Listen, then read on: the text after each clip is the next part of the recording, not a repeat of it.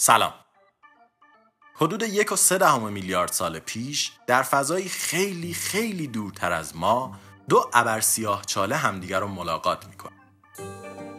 این دو سیاه چاله از همدیگه خوششون میاد و جذب همدیگه میشن و با این کار یک رقص عجیب و با هم آغاز می‌کنن و به دور همدیگه میگردن. چرخشی که با هر بار دور زدن دو سیاه چاله رو به همدیگه نزدیکتر می‌کنه تا این دو ابر سیاه چاله در نهایت به همدیگه برسن و یک ابر ابر سیاه چاله رو تشکیل بدن. اما این چرخش یک انرژی خیلی زیادی رو تولید می‌کنه. انرژی که مقدارش در هر یک دهم ثانیه برابر با پنجاه برابر کل انرژی موجود در جهان اون زمان هستش. انرژی که در گستره زمان و مکان منتشر میشه و اونو طی می‌کنه. انرژی که 1300 میلیون سال بعد به زمین می‌رسه و در فوریه 2016 توسط لایگو و با استفاده از یک اشعه لیزر ثبت میشه. کشف امواج گرانشی یک دستاورد بزرگ برای انسان ها بود. دستاوردی که تئوری آینستاین درباره ساختار جهان رو بعد از گذر 100 سال از مطرح شدنش ثابت کرد و فصل جدیدی رو در تاریخ علم و کیهانشناسی رقم زد. برای درک درست امواج گرانشی باید زمان رو برگردونیم به 102 سال پیش و بریم به سوئیس جایی که آلبرت آینستاین جوان مشغول کار بر روی نظریه جدید خودش بود. آلبرت آینستاین یک فیزیکدانه که خیلی علاقه داره سر از نظام کلی جهان در بیاره. طبیعتا مقصد اولیه اون برای این هدف فیزیک نیوتونی هستش. اما فیزیک نیوتونی یه مشکل خیلی کوچولو داره. اون همینه که توضیح درست حسابی درباره جاذبه نداره. میشه گفت نیوتون با این منطق جلو رفته که جاذبه یک چیز جادوییه که بهتر خیلی بهش کاری نداشته باشیم. اما آینستاین کل شختر از این حرف هست. اون خیلی جدی به نبرد با جاذبه میره و از داخل این نبرد یک سیستم فیزیکی جدید بیرون میاد. تئوری نسبیت عام توضیح این نظریه خودش به یک قسمت جدا احتیاج داره ولی خب در خلاصه ترین شکل باید گفت که این نظریه زمان و مکان رو از دو عامل جدا و بی ربط به یک مدل متصل و در هم تنیده تبدیل می‌کنه و اسمشو می‌ذاره اگه گفتیم مدل فضا زمان. در این تئوری زمان و مکان یک گستره بیپایان رو تشکیل میدن که در سطح جهان ما پخش شده. اما چه چیزی این گستره رو تحت تاثیر قرار میده؟ جرم. طبق نظریه آینستاین هر چیزی که دارای جرم باشه می‌تونه این گستره فضا زمان رو به نسبت جرم خودش خم کنه و اجسامی که در خمیدگی نزدیک به جرم سنگین قرار می‌گیرن به سمت اون سر می‌خورن. و این سر خوردن همون جاذبه هستش. مثلا خورشید فضا زمان رو خیلی خم می‌کنه. پس کل منظومه شمسی دور اون میچرخن. زمین یکم کمتر فضا زمان رو خم می‌کنه. پس کره ماه که کوچولوتره دور زمین میچرخه. حتی ما هم خیلی خیلی کم فضا زمان رو خم می‌کنیم. ولی چون خیلی کم خمش کردیم کسی اونقدر بهمون توجه نمی‌کنه و جذبمون نمیشه. هی! حالا شاید اینجا براتون یه سوال پیش بیاد که خب اگه جاذبه اون سر خوردن روی شیب فضا زمانه پس چرا زمین و یا بقیه سیاره ها با کله نمی‌خورن به خورشید؟ یا ما با سر فرود نمیاد تو زمین؟ خب به دلیل لختی. وقتی یه سیاره دور یه چیزی میچرخه جاذبه اون چیز داره به سمت خودش میکشدش ولی مومنتوم حرکتی سیاره اونو از چیز اصلی دور می‌کنه و انرژی این دوتا یه بالانس درست می‌کنن که یک مدار گرانشی نام داره. اگه انرژی هر کدوم از این دوتا بیشتر و یا کمتر باشه جسم یا با کله میره تو مرکز جاذبهش یا کلا ازش دور میشه. پس به ازای هر ماهی که تو آسمون می‌بینین صدها کره دیگه بودن که یا با کله خوردن به زمین یا مثل خرس از دستش فرار کردن. بگذاریم. بذارین قضیه نسبیت رو براتون یکم ساده تر کنیم. فکر کنین من و شاهین یه ملافه رو از دو طرف می‌گیریم و می‌کشیم تا یه سطح صاف رو هوا درست کنه.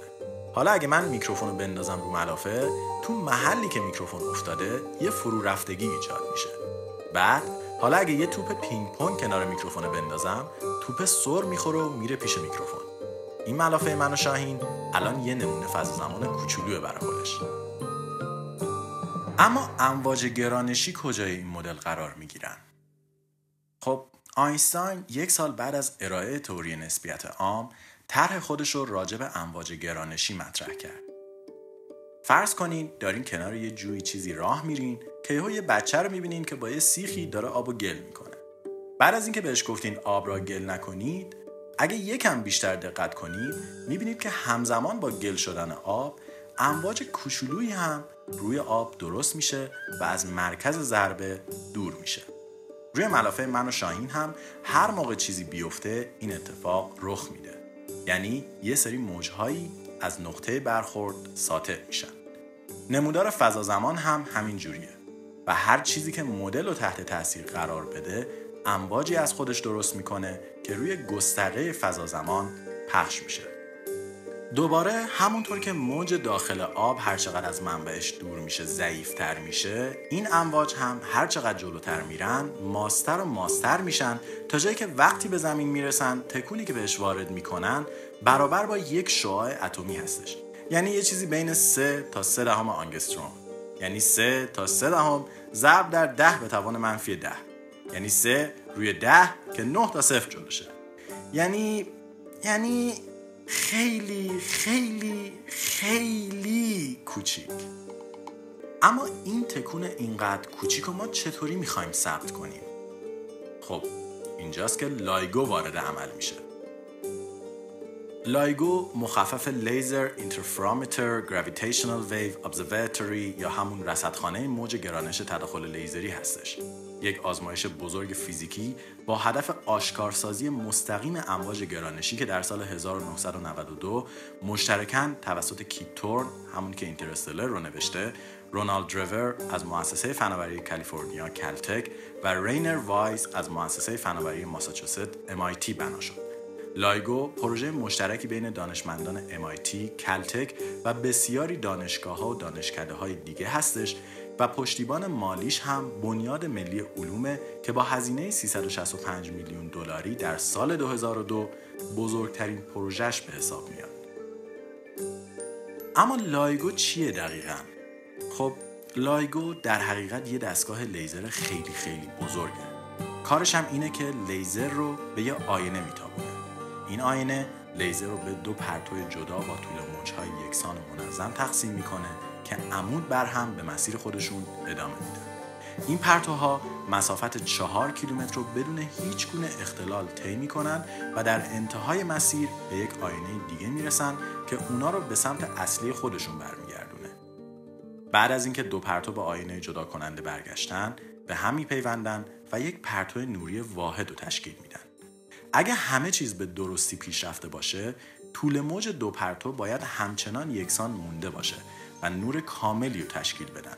اما هر گونه مداخله در این مسیر و به هم خوردن نسبت فاصله دو آینه به هم دیگه با طول موج یکی از پرتوها بازی می‌کنه و باعث میشه نوری که در انتها درست میشه کج کله باشه.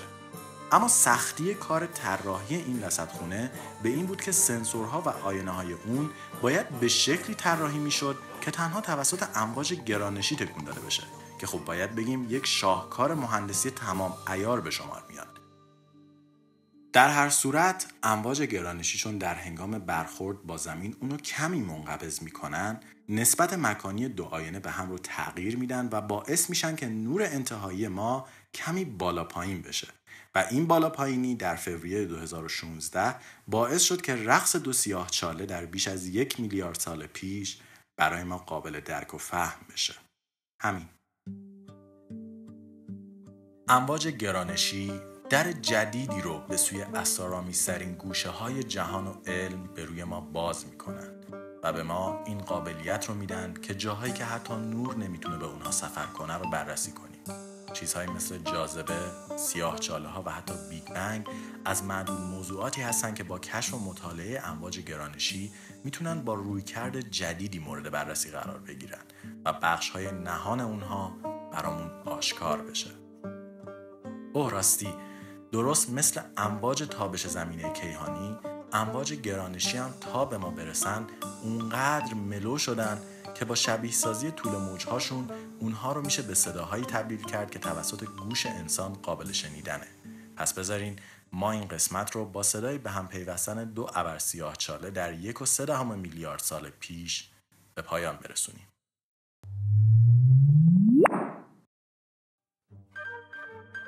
استرینکست توسط من رضا حریریان و شاهین جوادی نژاد تهیه و ساخته شده. اگر از این مجموعه خوشتون اومده اونو به دوستاتون معرفی کنین و اونها رو هم به خانواده استرینگ کست دعوت کنین. همچنین برای اطلاعات بیشتر درباره پادکست می‌تونید به وبسایت ما مراجعه کنید و یا ما رو در اینستاگرام، تلگرام، آیتیونز و یا ناملیک دنبال کنید اگر دوست دارید درباره نظریه نسبیت عام، امواج گرانشی و کلی موضوع جالب مربوط به این بخش از فیزیک بیشتر بدونید، شدیداً شدیداً توصیه می‌کنیم کتاب خود آقای آینستاین با نام Relativity The Special and General Theory رو مطالعه کنید. برخلاف اسمش اونقدرها کتاب ترسناکی نیست و خیلی شفاف تمام بخش های این نظریه رو توضیح اگر از اهالی توییتر هستین و می‌خواین جزئیات بیشتر و باحالتری درباره قسمت های استرینگ کست ببینید و بخونید می‌تونید ما رو در آدرس at sign string underline cast دنبال کنید. خوشحال میشیم اونجا هم ببینیمتون. همچنین اگه حوض کردین دوباره فصل اول رو گوش بدین ما داریم باز پخش اونو از ساوند کلاود پخش می‌کنیم. پس ما رو اونجا هم جستجو کنید. و لطفا مثل همیشه ایده های خوبتون رو برای ما بفرستین تا در این فصل به اونها بپردازیم. ما از شنیدن و خوندنشون خوشحال میشیم. من رضا به همراه شاهین دو هفته خوبی رو براتون آرزو می‌کنم و تا قسمت بعد مراقب خودتون باشید.